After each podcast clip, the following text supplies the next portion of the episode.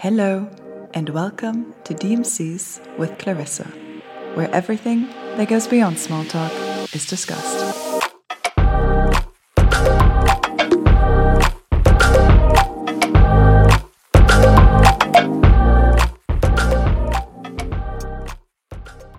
Hello, and welcome to another episode of DMCs with Clarissa.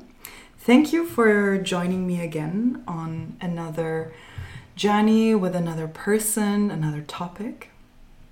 And today, sitting opposite me is Caroline, a friend of mine who I've known now for quite a while, actually. And we've had some overlapping in our education even before we met each other. so it brought us together in the long run. And we're going to be talking about uh, how it is to live with a disease, overcoming a disease, and especially having to experience such thing in your early childhood. But before we get into it, could you just quickly introduce yourself to our listeners today? Of course. I mean, first, thanks for having me. Um, as you said, I'm, I'm Caroline. Um, I'm a central banker. I work in economics. Um, and yeah, I moved to London from Switzerland like six years ago or something like that, which is when we met. But in fact, we've gone to high school, the same high school years before, but we just didn't meet there. But yeah, we've been friends since. And maybe just for the context that the listeners understand um, what we're going to be talking about in the questions, what is it that you had to go through at the young age? So, when I was like an early teenager, I was in a pro tennis academy. So, sort of playing, you know, two, three hours a day, and nutritionists and massage therapists, and like the whole deal. Um, and then I started suffering from a nerve disease, which uh, can be fatal, which impacted sort of my whole central nervous system. So, my autoimmune system started attacking my nerves. And so, sort of, I started losing the ability to walk, use my hands, any sort of motoric function. Um, so, I ended up being hospitalized for about two months and um, lost a lot, a lot of weight. So, I think I was 36 kilos when I was 14, 15. And um, yeah, my life changed ever since. To be honest, it's been still impacted today. So it was it was quite a big shift. And actually, you weren't so small. You were a teenager. Then I completely got this wrong, and I think maybe that's even more severe because I think your teenage years are the years you are kind of exploring your own identity, you finding Completely. yourself at school. Like, how did you? Deal with being at the hospital, I guess, for such a long time, losing yourself to medication. Yeah. I think I always talk about it in terms of that I have like two different lives. Like I still talk about the the life before the disease is a different life to me because it truly was. Mm-hmm. Um, and sort of, I had this life of being very free. And you know, you're sort of protected by your parents and they still pay your bills, and you just go to school and you have fun and have fun with your friends and then within like two to three weeks you're so severely ill and you're basically fighting for your life. And then you just become an adult. There's no in between and there's no sort of trying to reintegrate into teenage years and trying to live through that you know like i don't know focused on your first love or things like that. Um, it's not really the priority anymore. Um, the priority is somehow getting through it and staying healthy and somehow staying sane and and yeah like you just focus day by day at that point. And afterwards it's very much a shift of priorities in life. How did those priorities shift? I think you just realize that life is very short. Mm-hmm. um, and that serious disease happen to people at any age any point in time and that you just need to make the most of it I will say, I feel like, you know, because of my tennis history, there was also an element of I was so good at something and I was sort of admired for it. Mm-hmm. And I was, that was part of my identity. Being like really good at tennis was part of my identity. And after the disease, that was gone. There's, you know, I was told I will never play tennis again. Um, you're like lucky when you start to walk again and things like that. And so, yeah, after that, I really needed to fill something to fill that void. And that's why I ended up putting all the energy I had into like education and wanting to be the best student and go to the best universities and get the best job. And I think that's sort of the version that you met as mm-hmm. well at uni. I was so like always prioritized. I need to be at the library at this hour and this hour. And I think that comes from that part of my life. So I think it's just a bit of a priority shift. And I would also say a bit of just put yourself first. You know, I think especially in teenage years, you can really be pushed around about like, oh, but as a teenager, you're supposed to do that and you're meant to do that. And what if I don't? What will people think? That's something that wasn't my priority anymore. I couldn't have cared less because I needed to look out for myself and how I could get healthy because, you know, I didn't leave the hospital after two months and I was fine. It was yeah. years and years of rehab. So, yeah. Do you think uh, the fact that you kind of jumped into education was also a coping mechanism? Like, was it really you finding a new identity, or was it you trying to get into like old um, like habits yeah. where it's that you can put all your energy into one thing like you used to do with tennis? I think that's a really good question. I think there's definitely an element of that. As I said, I had to feel a vo- fill a void, mm-hmm. and I needed that almost like attention, right? Like that you're so good at that. I needed that. But I also think an element of, well, the majority of my life is now filled with trying to get healthy, doing all the therapies I need to do. I can't do sports, which used to be my balance mm-hmm. and what I love doing. I can't really physically move that well yet. What else am I going to do, right? So I think it's also just an element of keeping myself occupied. And for me, it was so important to not be let down again. Like I lost so much in that time. The last thing I wanted to do is have to repeat a year at school and and you know all of that. So I think it was also to just prove myself that I could move on with normality of life. And what do you think were the biggest challenges? Maybe going back to school, back into this old habit. You spoke about how it's kind of finding out again who you are, but maybe more on a day-to-day basis. Like what what was the really crucial things where you're like, okay, I feel like maybe I'm a bit different now than other people. Yeah. I mean, it happened all the time. I think you just grow up within a heartbeat. Like I felt so much more mature, and I, I, I felt that for years afterwards because of the priority shifts. I think on a day to day, it's the control mechanisms that you start having, right? Like I started to control everything about my life. Where am I going? Will I have to walk stairs there? Is there going to be an airway where, you know, I, I, I could lose my balance in? Is there going to be dark lighting? Like for a long time, I would never go into a club because it was too dark. I would lose my balance because my balance is tied to my eyesight. And like everything that I ended up doing in my life was based on controlling it. And that's how I could function as a normal human being and integrate in society. And I think that definitely changed massively. Um, and I do think that's still something I do today. You know, I make very conscious choices of what I do, with who, how, where, because of how my body will feel afterwards.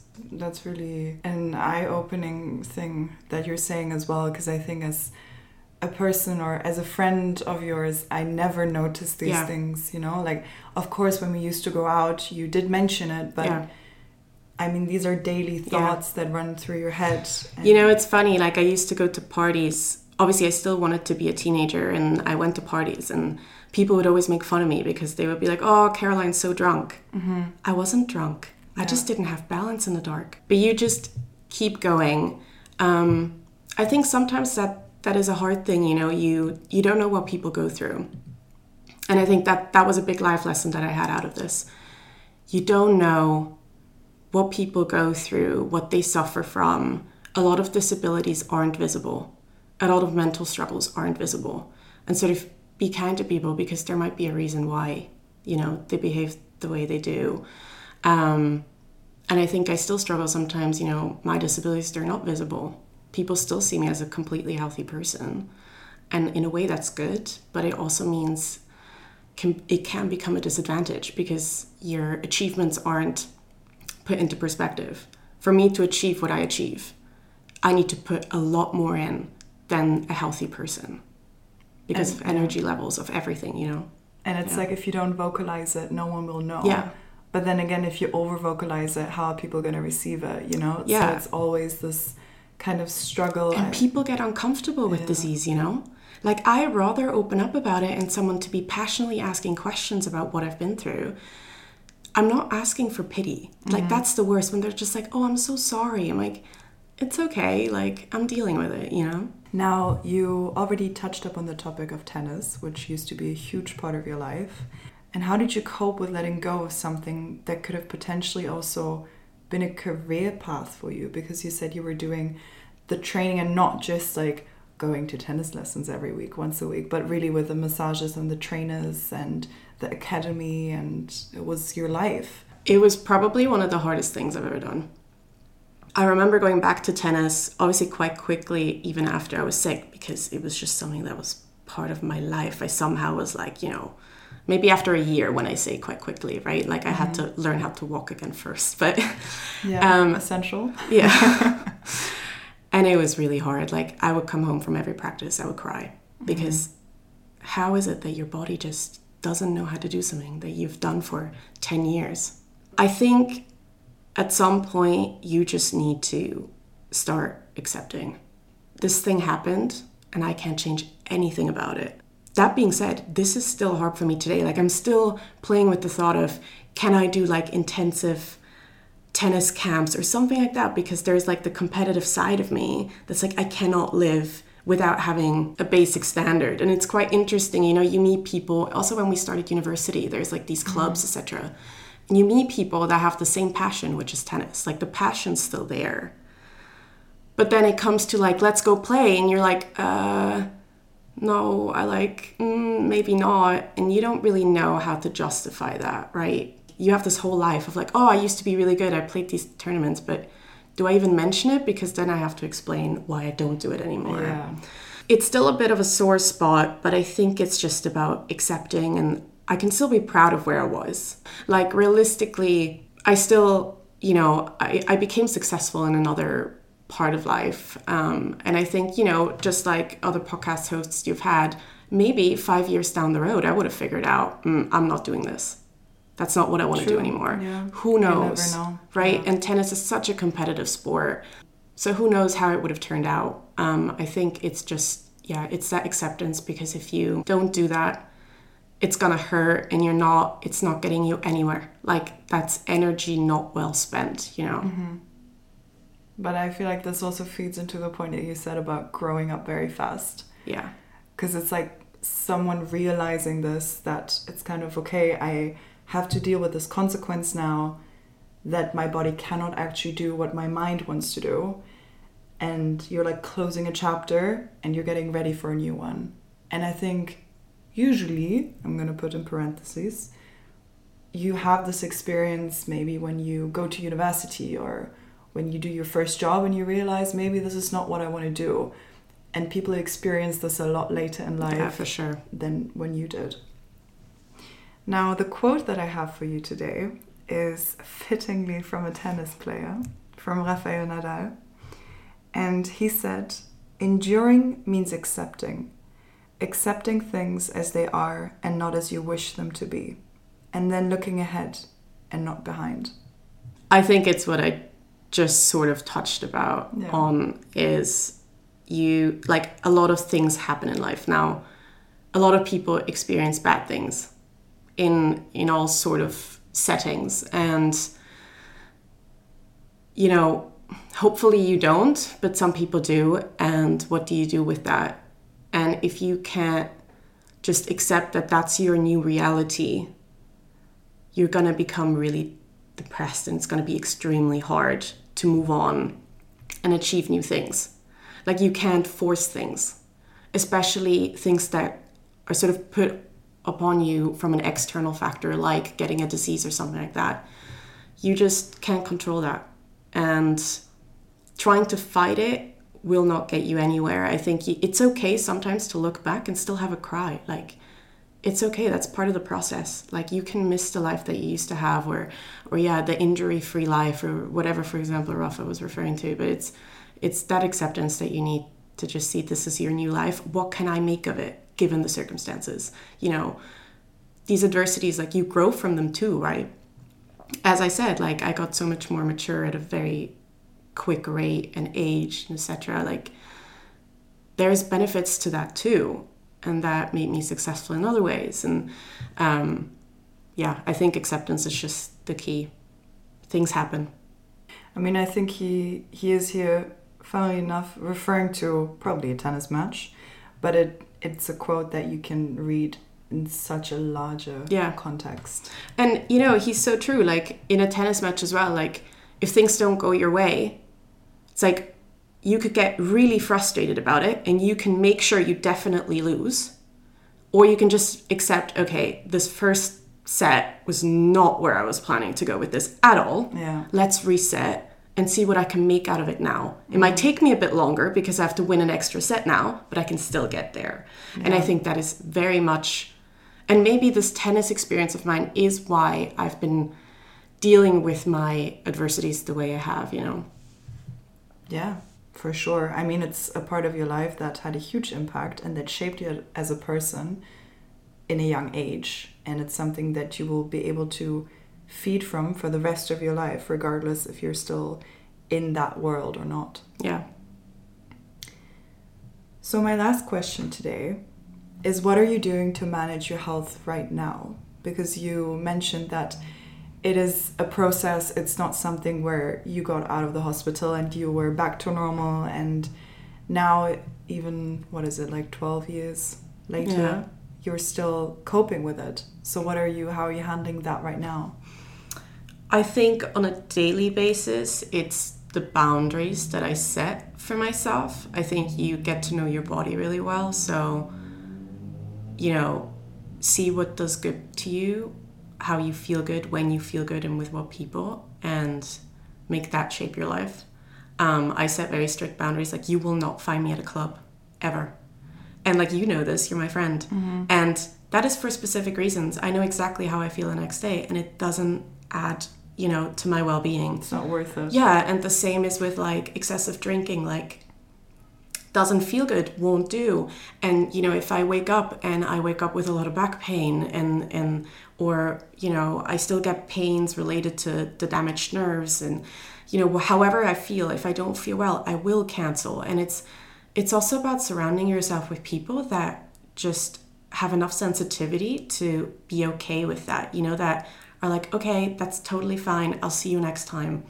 Um, I don't like bend myself upwards, downwards, sideways, whatever, to fit into people's schedules and how they need me to be because I will put myself first. Um, otherwise, of course, my days are still filled with different therapies. Um, you know, I go to the chiropractor every two weeks to make sure my back pain is regulated.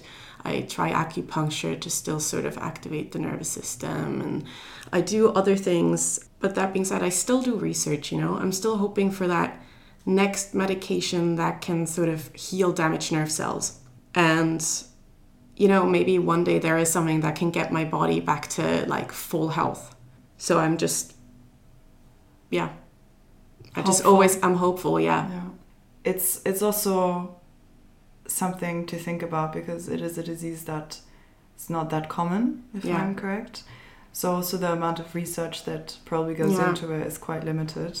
It's quite interesting actually because given it yes, it's usually like a virus, but then it's it's an autoimmune disease as such as well because it's your immune system that attacks your nerves. Mm-hmm. And it's becoming more and more popular now, these autoimmune diseases, because of how we're eating and, and what we're feeding our bodies and what we're exposed to.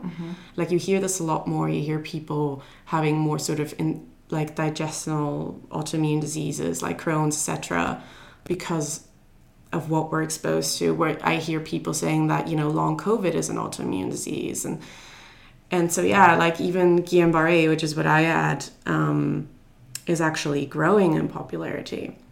And so I do, you know, there is this part of me that's just so interested in medicine and just that part. I, I watched so many videos and and what can be done about it and it's quite interesting. But yeah, you're still hopeful like one day the research is gonna get there, you know, and it's gonna find a solution. Um, it just might take some time. Would you ever?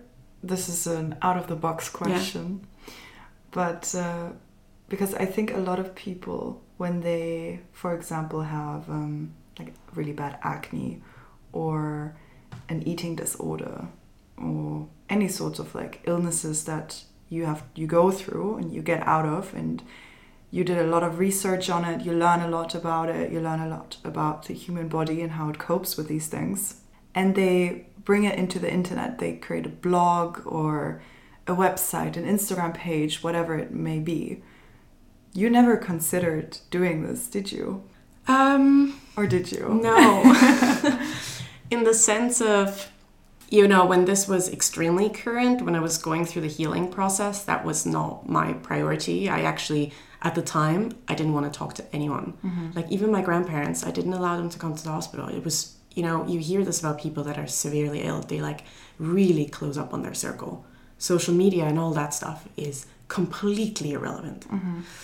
Um, I think now you know, I've thought about it. Like, I would love to have a podcast and sort of share a bit about, or, or even help people, you mm-hmm. know, like it will get better or this is how to cope with it. And, but I haven't thought about sort of sharing the research, etc., because we're not at a point yet where it can really lead to anything. I think I'm at the point of sort of my own research. And maybe if I do go on a full healing journey at some point, and because I do think there is a path, I might, I might, you know, post about it.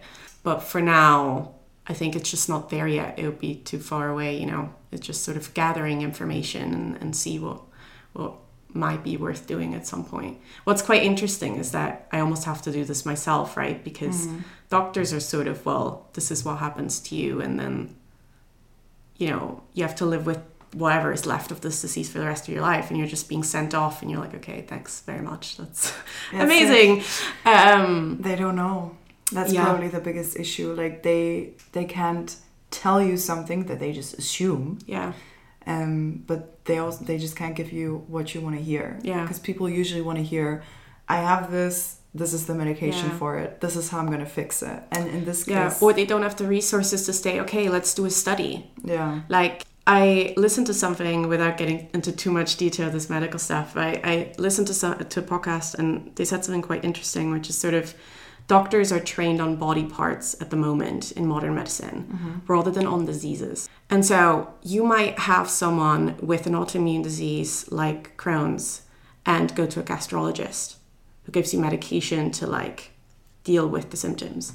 Then you have someone with an autoimmune disease that is nerve related and you go to your neurologist and they do the same. But it both comes from the same source. Now, no one studies that because we don't study diseases as a whole, like autoimmune disease as a whole. We go to doctors that are specific on body parts. And this is just quite interesting. And I think there's going to be a big movement in the next, you know, few years and decades on this as these diseases are growing.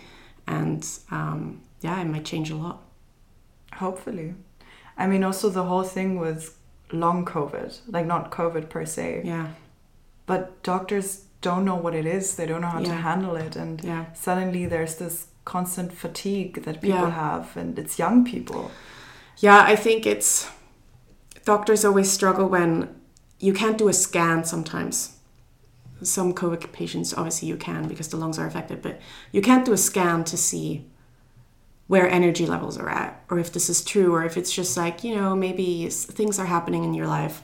psychological When I went to the hospital with my symptoms, it took weeks for them to make a diagnosis. You know why? Because they thought, oh, we have a 14 year old that's 36 kilos. She must have an eating disorder. And so they sent me psychologists before they sent the, the, the real tests, but I was in so much agony. I was in mm-hmm. so much pain. But they weren't giving me anything about it because they had to test that first.